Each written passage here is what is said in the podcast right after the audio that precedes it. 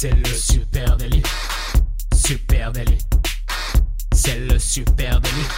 Toute l'actu social média servie sur un podcast.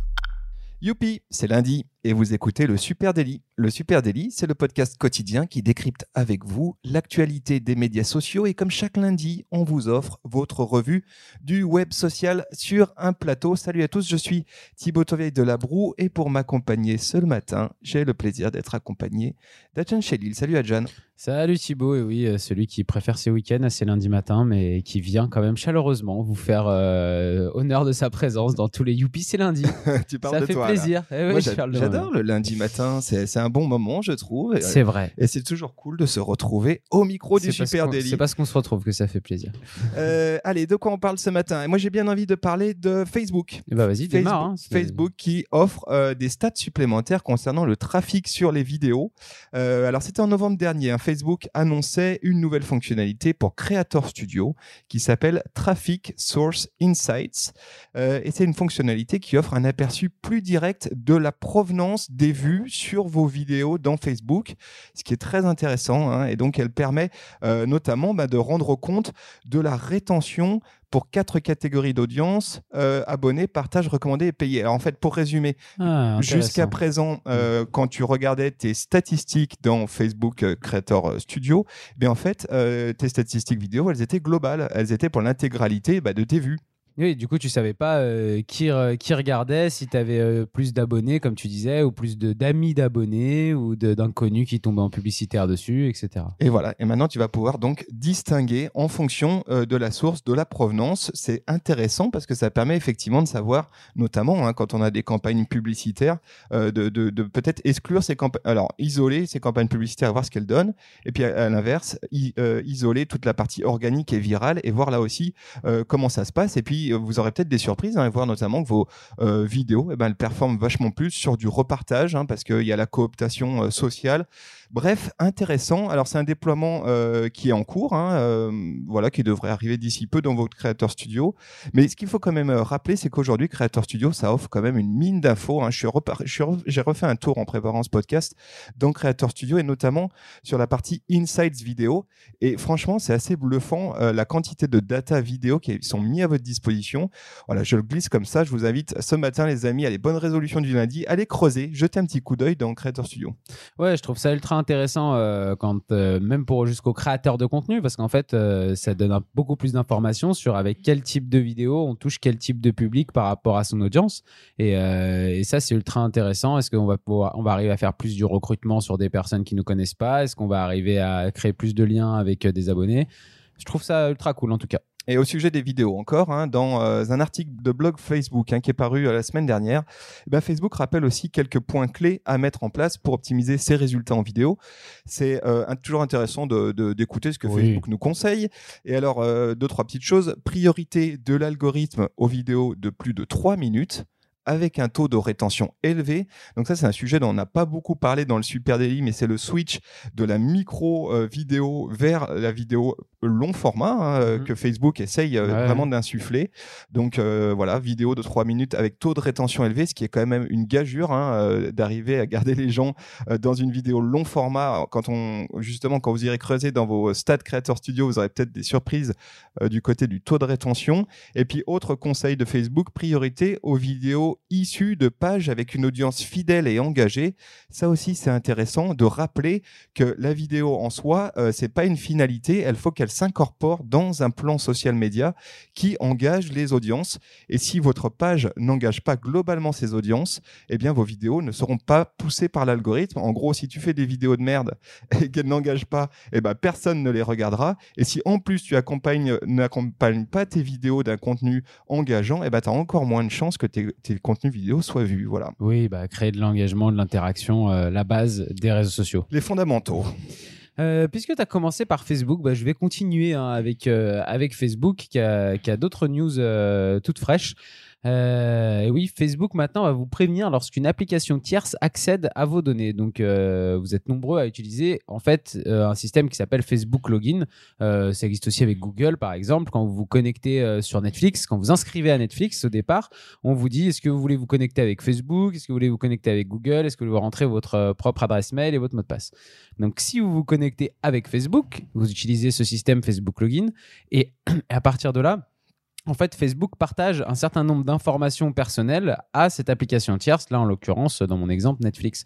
Donc, euh, en fait, il y a eu quelques scandales hein, ces derniers temps. On se rappelle que justement, avec ce système-là, euh, Netflix notamment, et puis d'autres applications tierces, avaient eu carrément accès à des, messages, à des messageries privées, des conversations privées d'utilisateurs Facebook.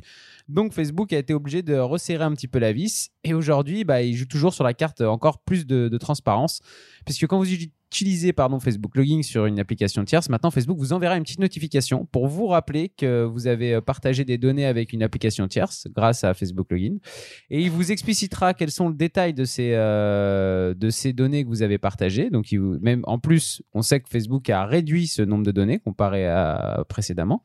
Donc là, maintenant, vous allez avoir la liste des données que vous partagez et vous allez pouvoir même modifier ces données si vous le souhaitez. Ouais, ça c'est cool. Ça, Ça, c'est assez cool. Et, euh, et en, par contre, en modifiant les données, il va falloir savoir aussi, est-ce que, vous- en, par exemple, si je vais modifier les données et que j'accepte que Facebook donne aucune donnée à cette application tierce, est-ce que cette application tierce va accepter que je m'inscrive avec Facebook Login? Parce que si, si ça donne ni mon nom, ni euh, mon adresse, ni, euh, je sais pas moi, ma carte bancaire, si c'est Netflix et qu'il faut payer, Netflix, au bout d'un moment, va dire, bah, moi, j'ai besoin quand même que tu me donnes deux, trois informations pour t'inscrire, quoi. Donc, à suivre, en tout cas à la veille des, euh, des élections euh, présidentielles aux États-Unis, on voit que Facebook joue toujours la carte de la, de, de la transparence et j'ai hâte de voir un peu ce que ça va donner.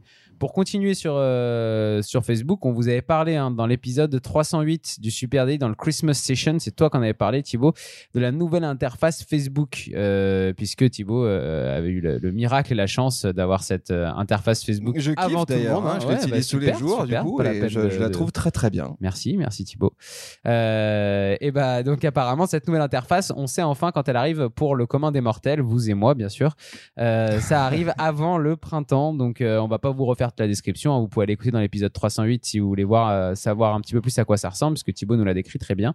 Mais sinon vous allez la voir vous-même cette version un peu plus épurée Ouais. avant le printemps. Et elle, elle fait bouger les lignes. Moi, je la trouve très réussie. Elle met vraiment un coup de frais sur, sur Facebook. Donc, effectivement, je- j'espère que vous l'aurez tous très bientôt. Côté Instagram, des choses intéressantes hein, qui se passent du côté d'Instagram. Et notamment, euh, eh bien, le fait que vraisemblablement, les retouches photos euh, spectaculaires, eh ben, euh, peut-être arrivent à leur fin sur Instagram. Attention, hein, c'est un peu alerte rouge ce matin. Il semblerait que Instagram se soit lancé dans une croisade contre les Photoshop experts. D'accord. Alors dit comme ça, c'est un côté un peu dramatique, mais en fait, ce qui se passe, c'est que Instagram euh, a décidé, on le sait, hein, depuis un moment, de lutter contre le fake. hein. Euh, ils ont lancé pour ça une fonctionnalité qui consiste à signaler les photos qualifiées de fausses. Donc c'est une fonctionnalité qui est ouverte euh, à la communauté des utilisateurs d'Instagram. hein. Quand Mhm. tu vois une photo qui semble fausse, tu peux la signaler comme une photo fausse. Euh, sauf que le problème, c'est que maintenant, bah, certains photographes commencent à euh, penser, à se rendre compte, en tout cas, que le système utilisé par la plateforme, eh ben, il va peut-être un peu trop loin. hein. Ouais. Et, et du coup, il, est- il peut même être parfois compliqué de publier, de poster certains types d'images et de photos. Euh, ça, ça concerne notamment les photos ultra retouchées. En gros, euh, tout vient d'une histoire qui, est, qui euh, nous est racontée par un photographe américain euh, de San Francisco qui s'appelle Toby Harriman. Euh, et il y a quelques jours de ça, eh ben, il publie une photo euh, retouchée. C'est une photo de, mon- de, de, de montagne, hein, un peu genre euh, montagne dans le désert américain.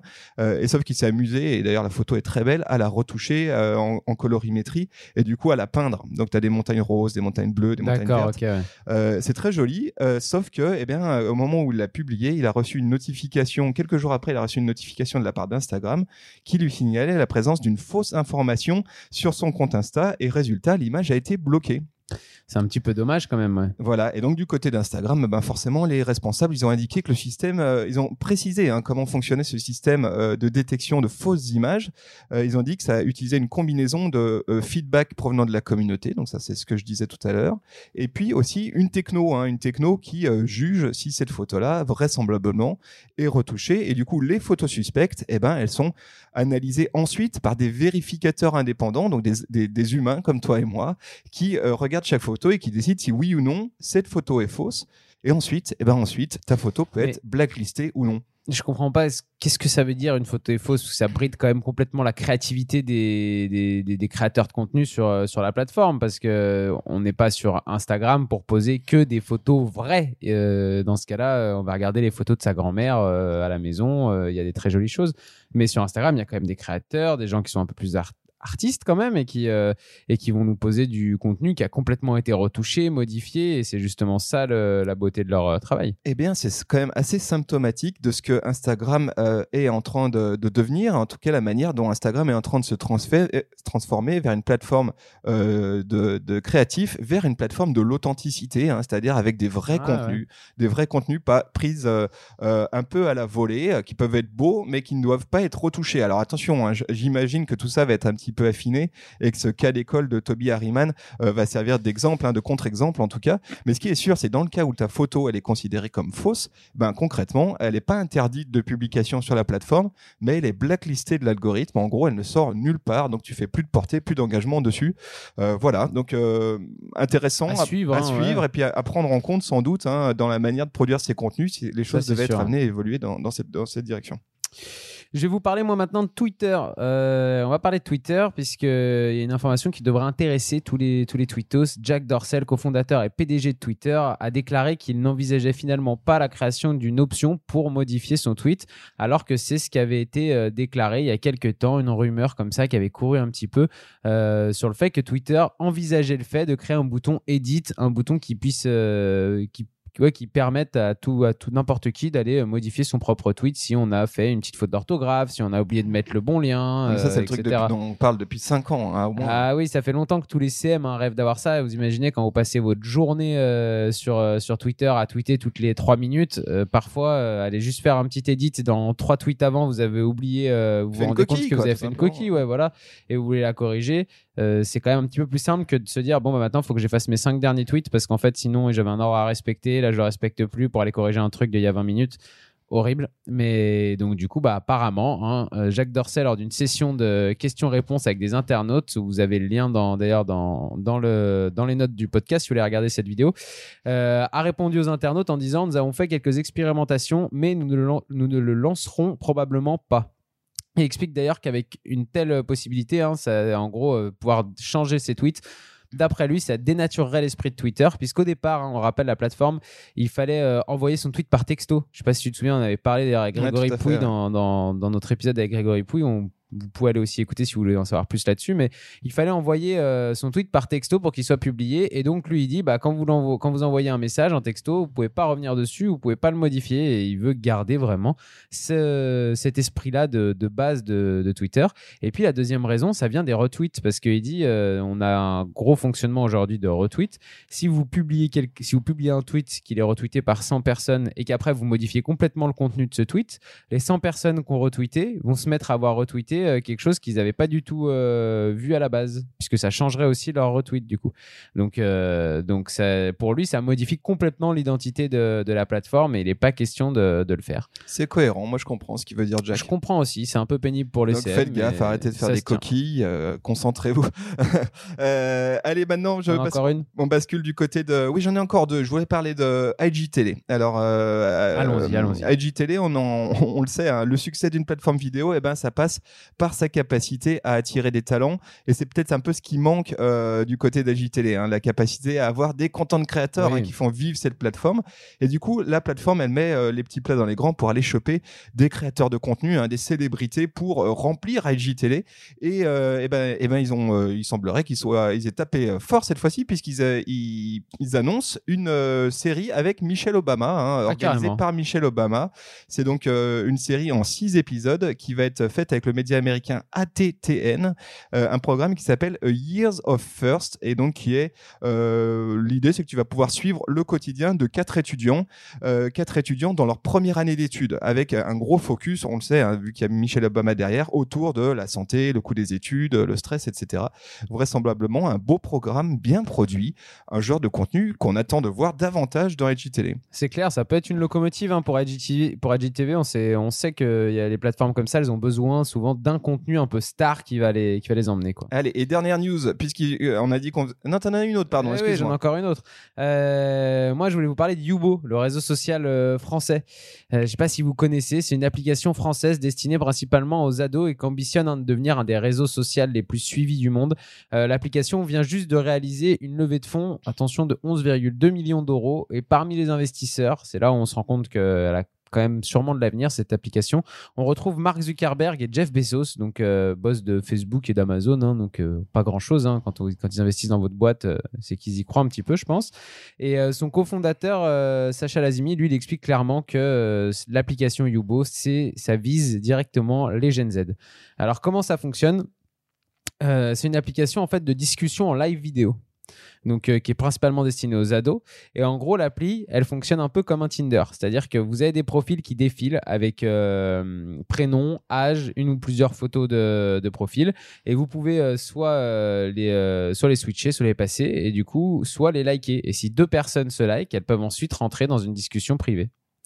Donc ça ressemble vraiment beaucoup à l'application de rencontre hein, Tinder, sauf qu'après c'est du live vidéo.